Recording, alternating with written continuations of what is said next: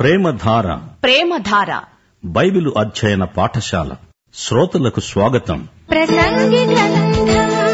ప్రశస్త గ్రంథం సమస్తము వ్యర్థమని చాటి చెప్పే సత్య గ్రంథం ప్రసంగి గ్రంథం ప్రశస్త గ్రంథం సమస్తము వ్యర్థమని చాటి చెప్పే సత్య గ్రంథం ప్రసంగి గ్రంథం ప్రశస్త గ్రంథం ప్రసంగి గ్రంథం ప్రశస్త గ్రంథం యేసుక్రీస్తు వారి శుభనామమున మీకందరికీ ఆహ్వానం మన పాఠం ప్రసంగి గ్రంథం పదకొండు పన్నెండు అధ్యాయాలు సావధానంగా వినండి ప్రసంగి తన ప్రసంగం రాస్తూ అన్నాడు నీ ఆహారమును నీళ్ల మీద వెయ్యి చాలా దినములైన తరువాత అది నీకు కనపడుతుంది ఏడుగురికి ఎనిమిది మందికి భాగము పంచిపెట్టు భూమి మీద ఏమి కీడు జరుగుతుందో నీవు ఎరుగవు మేఘాలు వర్షంతో నిండి ఉండగా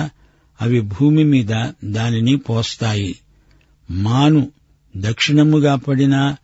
ఉత్తరముగా పడినా అది పడిన చోటనే ఉంటుంది గాలిని గుర్తుపట్టేవాడు విత్తడు మేఘములను కనిపెట్టి వాడు కొయ్యడు చూలాలి గర్భమందు ఎముకలు ఏ రీతిగా ఎదిగేది నీకు తెలియదు గాలి ఏ త్రోవన వీస్తుందో నీవు ఎరుగవు అలాగే సమస్తమును జరిగించే దేవుని క్రియలను నీవెరుగవు ఉదయమందు విత్తనమును విత్తు అస్తమయమందు నీ చేయి వెనుక తీయకు విత్తు అది ఫలిస్తుందో ఇది ఫలిస్తుందో లేక రెండూ సరిసమానముగా ఎదుగుతాయో నీవు ఎరుగవు వెలుగు మనోహరమైనది సూర్యుణ్ణి చూడడం కనులకు ఇంపుగా ఉన్నది ఒకడు చాలా సంవత్సరాలు బ్రతికిన ఎడల చీకటి గల దినములు అనేకములు వస్తాయని ఎరిగి ఉండి తాను బ్రతికే దినములన్నీ సంతోషముగా ఉండాలి రాబోయేదంతా వ్యర్థమే దేవుని బిడ్డలారా వింటున్నారా ప్రసంగి పదకొండో అధ్యాయంలో కొన్ని నీతి సూత్రాలు ప్రబోధిస్తున్నాడు నలుగురిలో బాగా బతకాలి మంచివాణ్ణి అనిపించుకోవాలి నీవు చేసిన మంచి కొంచెమైనా ఎక్కువైనా ఎప్పుడో ఒకరోజు ఫలితం వస్తుంది నీ ఆహారం నీళ్ల మీద వెయ్యి అది ఎప్పుడో నీ వద్దకు వస్తుంది నీవు మేలు చేసేటప్పుడు ఒక్కరికి మాత్రమే కాదు ఏడెనిమిది మందికి సహాయం చేస్తూ ఉండు వారు నీకు నీ కష్టదశలో సాయం చేస్తారు నిన్ను ఆదుకుంటారు లూకాసు వార్త పదహారో అధ్యాయంలో అన్యాయస్థుడైన గృహ నిర్వాహకుడు ఒకడున్నాడు అతడు వంచకుడు యజమాని ఆస్తిని దుర్వినియోగం చేసి స్నేహితులను సంపాదించుకుంటాడు యజమాని ఖర్చు మీద అతడు గొప్పవాడైపోతాననుకున్నాడు తన ఉద్యోగం కాస్తా పోయినప్పుడు వీరు తనను చేర్చుకుంటారు కదా అని ఆశించాడు వర్షం వస్తుంది అని నీకు ముందుగా తెలిసింది అనుకో అప్పుడు నీవు గొడుగు చేత పట్టుకొని వెళ్తావు పెద్ద చెట్టు దారికి అడ్డం పడింది అనుకో దానిని తొలగించడం చాలా కష్టం పరిస్థితులను బాగా అవగాహన చేసుకోవాలి అనాలోచితంగా సాహసించకూడదు తీరా వర్షం వచ్చినప్పుడు నీవు దానిని ఆపలేవు గదా నీవు విత్తనాలు వెయ్యాలి అనుకుంటే సరైన వాతావరణం కోసం ఎదురు చూడాలి ముసురు పట్టినప్పుడు తుపాను సూచనలు కనపడుతున్నప్పుడు ఎవడూ పంట కొయ్యడు గర్భిణీ స్త్రీ కడుపులో పిండం ఎలా పెరుగుతున్నదో నీకు తెలియదు గాలి ఎటు నుండి వస్తుందో ఎటు పోతుందో నీకు తెలియదు నీవు మీ అమ్మ కడుపులో ఎలా ఎదిగావో నీ పుట్టుక మర్మమేమిటో నీకు తెలుసా అయితే ఆధ్యాత్మిక జన్మ ఇంకా గొప్ప మర్మం ఇదే మాట యేసు ప్రభు నికోదేముతో యోహాను సువార్త మూడో అధ్యాయం ఎనిమిదో వచనంలో అన్నాడు ఆత్మ మూలముగా జన్మించినవాడు ఈ అనుభవం పొంది ఉన్నాడు నీకు తెలిసినదేదో తెలుసు తెలియనిది తెలిసిన దానిని కంగారు పెట్టకూడదు ఒక ఖాళీ కుర్చీ ఉన్నది నీవు వెళ్లి అందులో కూర్చుంటావు ఆ కుర్చీని గురించి చాలా సంగతులు నీకు తెలియవు ఆ కుర్చీ ఏ కంపెనీది దానిని ఎలా చేశారు అది నిన్ను మొయ్యగలదా ఈ వివరాలన్నీ నీకు అనవసరం కుర్చీలో కూర్చో అది నిన్ను మోసింది ప్రతి ఒక్కడూ ముసలివాడైపోతాడు వృద్ధాప్యం పూలపాన్పేమీ కాదు ఎన్నో సమస్యలుంటాయి బతికినన్ని దినాలు సంతోషంగా బ్రతుకు అది నీకు చాలు యువకుడా నీ యువదశయందు సంతోషపడు నీ హృదయాన్ని సంతుష్టిగా ఉండనియ్యి నీ కోరిక చొప్పున నీ దృష్టి యొక్క ఇష్టము చొప్పున ప్రవర్తించు అయితే వీటన్నిటిని బట్టి తీర్పులోకి వస్తావని జ్ఞాపకముంచుకో లేత వయస్సు నడిప్రాయము గతించిపోయేవి గనుక నీ హృదయములో నుండి వ్యాకులమును తొలగించుకో నీ దేహమును చెరిపే దానిని తొలగించుకో యువకుడివై ఉన్నప్పుడే తీర్మానం చేసుకో యువకుడు తప్పు తీర్మానం చేసుకుంటే ఉత్తరోత్తర తీరని నష్టం కలుగుతుంది నీ యువతను నిరర్ధకం చేసుకోవద్దు జీవితం దేవుడు మనకిచ్చిన బహుమానం ఒక్కొక్క నిమిషం ప్రత్యేకంగా మనకి ఇవ్వబడిన ఈవి దానిని ప్రభువు మహిమ కోసం వాడుకో మానవుడి జీవిత గమ్యమేది దేవుణ్ణి మహిమపరచడం దేవుణ్ణి అనుభవించు ఆనందించు ఇదే మన ధ్యేయం అదే దేవుని చిత్తం శ్రోతలు ఇప్పుడు మనం ప్రసంగి గ్రంథం పన్నెండో అధ్యాయంలోకి వస్తున్నాము దుర్దినములు రాకముందే ఇప్పుడు వీటి యందు నాకు సంతోషము లేదని నీవు చెప్పే సంవత్సరములు రాకముందే తేజస్సునకు సూర్య చంద్ర నక్షత్రములకు చీకటి కమ్మకముందే వాన వెలిసిన తరువాత మేఘములు మరల రాకముందే నీ బాల్య దినములందే నీ సృష్టికర్తను స్మరణకు తెచ్చుకో ఆ దినమున ఇంటి కావలివారు వణుకుతారు బలిష్ఠులు వంగుతారు విసరేవారు కొద్దిమంది అవటం చేత పని చాలించుకుంటారు కిటికీలలో గుండా చూచేవారు కానలేరు తిరగటి రాళ్ల ధ్వని తగ్గిపోతుంది వీధి తలుపులు మూయబడతాయి పెట్ట యొక్క కూతకు ఒకడు లేస్తాడు సంగీతం వాడే స్త్రీలు నాదం చేసే వారందరూ నిశ్శబ్దంగా ఉంచబడతారు మార్గములందు భయంకరమైనవి కనపడతాయి బాదము వృక్షము పువ్వులు పూస్తుంది మెడత బరువుగా ఉంటుంది బుడ్డబుసరకాయ పగులుతుంది ఎందుకనగా ఒకడు తన నిత్యమైన ఉనికి పట్టుకు వెడుతున్నాడు వాని నిమిత్తం ప్రలాపించేవారు వీధులలో తిరుగుతారు వెండి తాడు తెగిపోతుంది బంగారు గిన్నె పగిలిపోతుంది ధార వద్ద కుండ పగిలిపోతుంది బావి వద్ద చక్రము పడిపోతుంది మన్నైనది వెనుకటి వలనే మరల భూమికి చేరుతుంది ఆత్మ దానిని దయచేసిన దేవుని వద్దకు మరలపోతుంది దేవుని బిడ్డలారా వింటున్నారా సొలమోను జీవితంలో ఎన్నో ప్రయోగాలు చేశాడు దేవుడు లేకుండా దేవుణ్ణి కాదని తృప్తి పొందటానికి మనుషులు చేసే విఫల ప్రయత్నాలన్నీ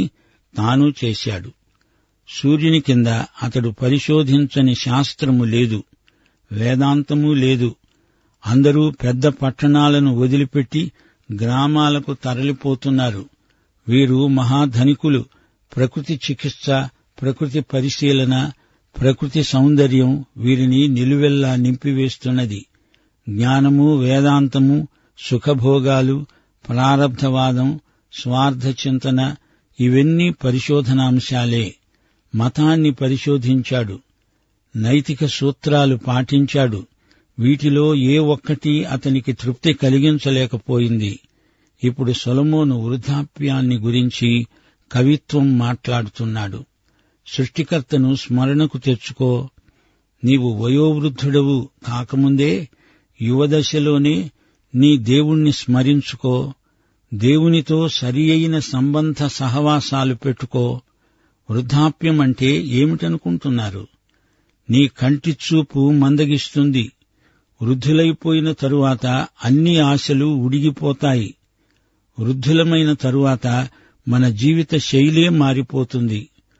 వర్షం తరువాత మేఘాలు ఆవరిస్తాయి భౌతిక శరీరం బలహీనమైపోతుంది కాళ్లు సరిగ్గా నడవవు కొంచెం పని చేస్తే అలసట వస్తుంది మూలుగుతాము ఎందుకు మూలుగుతాము రెండు కొరింతి ఐదో అధ్యాయం నాలుగో వచనం ఈ గుడారములో ఉన్న మనము భారము మోసుకొని మూలుగుతున్నాము ఊతకర్ర పట్టుకొని వృద్ధుడు మూడు కాళ్ల ముసలి అవుతున్నాడు ఇంటి కావలివారు వణుకుతారు అనగా భుజాలు వంగిపోతాయి విసిరేవారు పని చాలించుకుంటారు పండ్లు ఊడిపోతాయి కిటికీలలో గుండా చూస్తే ఏమీ కనపడదు మందదృష్టి ప్రాప్తిస్తుంది యువదశలో ఉన్నంత బలం వృద్ధులకు ఉండదు వీధి తలుపులు మూయబడతాయి అనగా చెవుల వినికిడి తగ్గిపోతుంది చెవిటితనం ప్రాప్తిస్తుంది పెట్ట యొక్క కోతకు ఒకడు లేస్తాడు వృద్ధాప్యంలో ఏమాత్రం శబ్దమైనా ఉలిక్కిపడి లేస్తాడు సంగీతం పాడే స్త్రీలు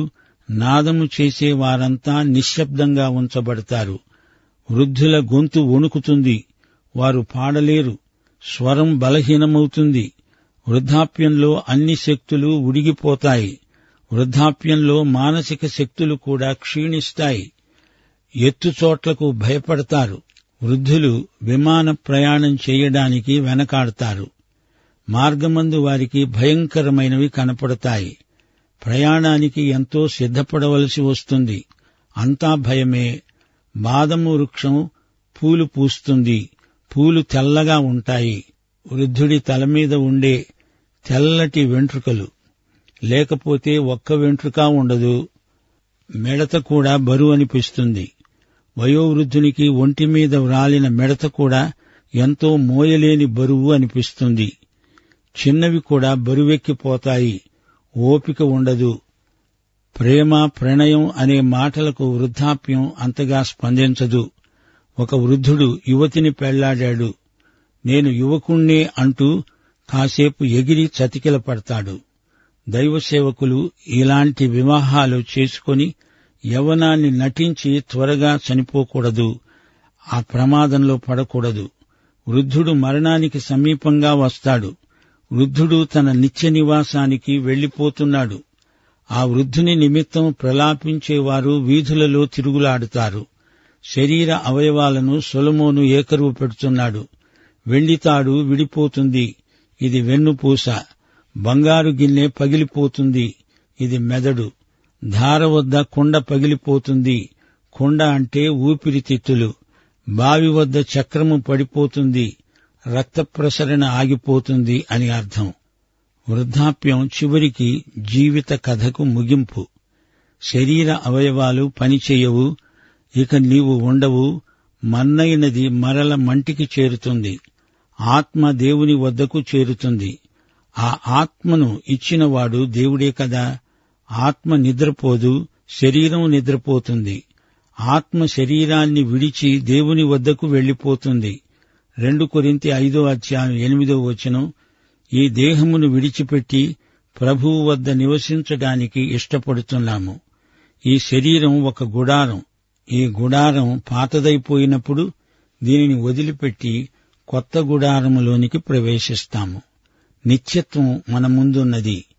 కాలము గతించిపోతుంది కీర్తనలు తొంభై పన్నెండో వచనం దేవా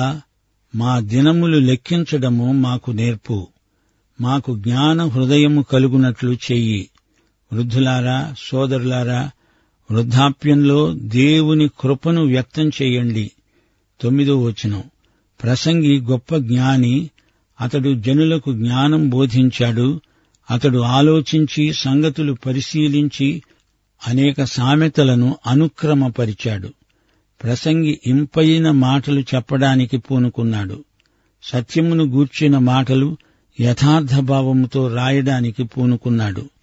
జ్ఞానులు చెప్పే మాటలు ములుకోలల వలె చక్కగా కూర్చబడి బిగగొట్టబడిన మేకుల వలె ఉన్నవి అవి ఒక్క కాపరి వలన అంగీకరింపబడినట్లున్నవి ఇదిగాక నా కుమారుడా హితోపదేశములు విను పుస్తకాలు అధికముగా ప్రచురించబడతాయి దానికి అంతము లేదు విస్తారమైన విద్యాభ్యాసము చేయడం దేహమునకు ఆయాసకరం పూర్వీకుల జ్ఞానాన్ని త్రోసిపుచ్చవద్దు నూతన జ్ఞానాన్ని నిరాకరించవద్దు కేవలము చదువు మాత్రమే మన సమస్యలను తీరుస్తుంది అనుకుంటే అది పొరపాటు పదమూడో వచనం ఇదంతా విన్న తరువాత తేలిన ఫలితార్థమిదే దేవుని యందు భయభక్తులు కలిగి ఉండి ఆయన కట్టడలను అనుసరించి నడుస్తూ ఉండాలి మానవ కోటికి ఇదే విధి గూఢమైన ప్రతి అంశమును గూర్చి దేవుడు విమర్శ చేసేటప్పుడు ఆయన ప్రతి క్రియను అది మంచిదే కాని చెడ్డదే కాని తీర్పులోకి తెస్తాడు ఈ గ్రంథం ముగింపులో ప్రసంగి అంటున్నాడు దేవుని యందు భయభక్తులు కలిగి ఉండు సామెతల గ్రంథంలోని సందేశం కూడా ఇదే దేవుణ్ణి ఆరాధించాలి మహిమపరచాలి విధేయత చూపాలి ఆయన ఆజ్ఞలను నెరవేర్చాలి దేవుని ఆజ్ఞలు గైకొనడం అంటే ఏమిటి రక్షణ విషయంలో దేవుని నిబంధనలు పాటించాలి దేవుని యందలి విశ్వాసమే మన రక్షణకు ఆధారం కయ్యను ఒక గొర్రెపిల్లను తేవాలి కాని తేలేదు అబ్రహాము దేవుని వాగ్దానాలను నమ్మాడు ఇస్రాయేలు ప్రజలు సాక్ష్యపు గుడారంలో బలులర్పించారు అపస్తుల కార్యములు పదహారో అధ్యాయం ముప్పై ఒకటో వచనం ప్రభు అయిన యేసునందు విశ్వాసముంచు అప్పుడు నీవు నీ ఇంటివారు రక్షించబడతారు దేవుడు ప్రతి చర్యను ప్రతి పనిని తీర్పు కిందికి తెస్తాడు ప్రతి మనిషికి తీర్పున్నది ప్రతి ఒక్కడూ పాపి దేవుని ఎదుట మానవుడు అపరాధి అయితే మనకు రావలసిన తీర్పు క్రీస్తే భరించాడు మరణించాడు మన విశ్వాసము ద్వారా మన పాపములన్నీ ఆయన మీద మోపబడ్డాయి అలా కాని పక్షంలో అందరూ ధవళ సింహాసనము వద్ద తీర్పు కోసం నిలువబడవలసి ఉంటుంది నీ యువదశలోనే సృష్టికర్తను స్మరించుకో నీవు రక్షించబడిన వ్యక్తివైతే దేవుని కొరకై చేయవలసిన సేవ ఎంతో ఉన్నది అనేక మంది యువతీ యువకులు తమ బాల్య దశలోనే ప్రభువును నమ్ముకున్నవారున్నారు అయినా ప్రభువునందు విశ్వాసముంచడానికి వయసుతో నిమిత్తం లేదు యువకుడైనా వృద్ధుడైనా ప్రభువును ఎప్పుడైనా నమ్ముకోవచ్చు ఏ రోజుకు ఆ రోజే రక్షణ దినం ఎప్పటికప్పుడే రక్షణకు అనుకూల సమయం సొలమోను ఎందుకు ప్రత్యేకంగా యువతను ఉద్దేశించి మాట్లాడుతున్నాడు వారికి ఇంకా ఎంతో భవిష్యత్తు ఉంది ఇప్పుడే రక్షించబడితే వారు ఎన్నో సంవత్సరాలు సేవ చేయగలరు బైబిలులోని విశ్వాస వీరులలో ఎక్కువ మంది యువకులే ఉన్నారు యోసేపు మోషే గిద్యోను దావీదు ఇర్మియా తార్సువాడైన సౌలు ఇంకా ఎందరెందరో ఉన్నారు బాల్యదశలో రక్షించబడి క్రీస్తు సేవకులై భూదిగంతాల వరకు వెళ్లి ఎన్నో ఆత్మలను రక్షించిన వారున్నారు దేవుని బిడ్డలారా వింటున్నారా సూర్యమండలము క్రింద మానవ జీవిత సమస్యలన్నిటికీ సత్వర పరిష్కారమున్నదని అనుకుంటున్నారా ప్రతి ప్రశ్నకు ఏసే జవాబు ప్రతి సమస్యకు ఏసే పరిష్కారం పిల్లలకు పెద్దలకు వృద్ధులకు అందరికీ ఆయన వాగ్దానమున్నది అభయమున్నది యోహాను సువార్త ఆరో అధ్యాయం ముప్పై ఏడో వచనంలో ప్రభు అన్నాడు నా వద్దకు వచ్చేవానిని నేను ఎంతమాత్రము తోసివేయను ఎక్కడి వారక్కడే ఉన్నపాటున ప్రభువు దగ్గరికి రావాలి ఎవరు జ్ఞాని క్రీస్తును కలిగినవాడే జ్ఞాని ఈ లోకంలో పరిస్థితులు తల్లకిందులుగా ఉన్నాయి ఈ తారుమారు పరిస్థితి పరలోకంలో సరిచేయబడుతుంది ఇస్కరియోతు యూదా తన కొరకు సిద్ధపరచబడిన చోటుకే వెళ్ళాడు యేసు ప్రభువు రాజులకు రాజు ఈ లోక రాజ్యాలన్నీ ఆయన రాజ్యాలవుతాయి ద్రవ్యము అన్నిటికీ అక్కరకు వస్తుంది నీ డబ్బుతో పరలోకానికి నీవు సిద్ధపడగలవు లేదా నరకానికి టిక్కెట్టు కొనగలవు రక్షించబడిన వాని డబ్బు సేవకు ఉపయోగపడుతుంది లేకపోతే అదే డబ్బు మనిషిని నరకంలోకి పడనెడుతుంది ఆహారము నీళ్ల మీద వేస్తే చాలా రోజులకు అది నీకు కనబడుతుంది నీవు చేసే సత్క్రియలకు బహుమానము ఎప్పుడో వస్తుంది దేవుని క్రియలు కొన్ని మార్మికమైనవి యువదశలో ప్రభువును నమ్మినవారు ధన్యులు వృద్ధాప్యం వరకు నీ తీర్మానాన్ని వాయిదా వేయవద్దు ఈ విధంగా ప్రసంగి తన పరిశోధనా వ్యాసంగాన్ని ముగించాడు దేవుని బిడ్డలారా గమనించండి మన విశ్వాసం ఇహలోకానికే పరిమితం కాదు మనము నిత్యత్వపు పిల్లలం అద్వితీయ సత్యదేవుణ్ణి ఆయన పంపిన క్రీస్తును ఎరిగిన వారే నిత్య జీవానికి వారసులు సొలమోను సిద్ధాంతం ప్రకారం మనం జీవితాన్ని పూర్తిగా అనుభవించి ఆనందించవచ్చు కాని దేవుని ఆజ్ఞలను గైకొనాలి మన జీవిత గమ్యము ఏదో తెలుసుకోవాలి మరణానంతర జీవితానికి ఇప్పుడే ఇక్కడే సిద్ధపడాలి మానవ ప్రయత్నాలలో అన్వేషణలో ఫలితమేమీ కానరాదు లోకమంతా చెడుగుతో అవివేకంతో అన్యాయంతో నిండి ఉన్నది నీవు నేను జీవిత సమస్యలను గురించి సరైన వైఖరి కలిగి ఉండాలి దేవుని యందు బలమైన అచంచలమైన విశ్వాసం మనకుండాలి ఈ లోకంలో రక్షించబడిన ప్రతి వ్యక్తి దేవునికి లెక్క అప్పగించాలి నీ పనులు నీ తలంపులు నీ దాతృత్వం నీ కుటుంబం పిల్లల పెంపకం వీటన్నిటిని గురించి దేవుని న్యాయపీఠము ఎదుట లెక్క అప్పగించాలి ఈ విషయంలో ఎట్టి సాకులు పనికిరావు ఎవరి మీద నింద వేయడానికి వీల్లేదు దేవుడు లేని ప్రయత్నాలన్నీ విఫలమవుతాయి దేవునికి జీవితంలో ప్రథమ స్థానమివ్వాలి నాణ్యత గల జీవితాన్ని నమ్మకంగా జీవించి ప్రభువును మహిమపరచాలి ప్రియ సోదరుడా సోదరి నీవు ఈ యేసుక్రీస్తును నీ స్వకీయ రక్షకుడుగా ప్రభువుగా వ్యక్తిగతంగా ఎరుగుదువా అలాగైతే ఈ పాఠమంతా నీకోసమే ప్రభు అయిన యేసుక్రీస్తు వారి దివ్య కృప తండ్రి అయిన దేవుని పరమ ప్రేమ పరిశుద్ధాత్మ యొక్క అన్యోన్య సహవాసము మనకందరికీ సదాకాలము తోడై ఉండునుగాక ఆమెన్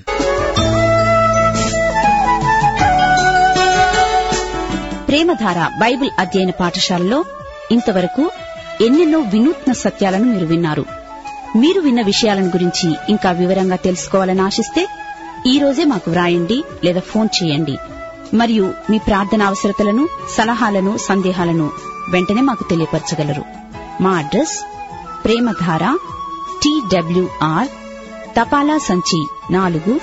సికింద్రాబాద్ ఐదు సున్నా సున్నా సున్నా ఒకటి ఏడు మా మొబైల్ నంబర్లు తొమ్మిది మూడు తొమ్మిది తొమ్మిది తొమ్మిది ఐదు రెండు ఐదు ఏడు సున్నా మరొక నంబర్ తొమ్మిది మూడు తొమ్మిది తొమ్మిది తొమ్మిది ఐదు రెండు ఐదు ఎనిమిది సున్నా మా email ID Telugu TTB at radio eight eight two dot com మా వెబ్సైట్ వివరాలు WWW dot radio eight eight two dot com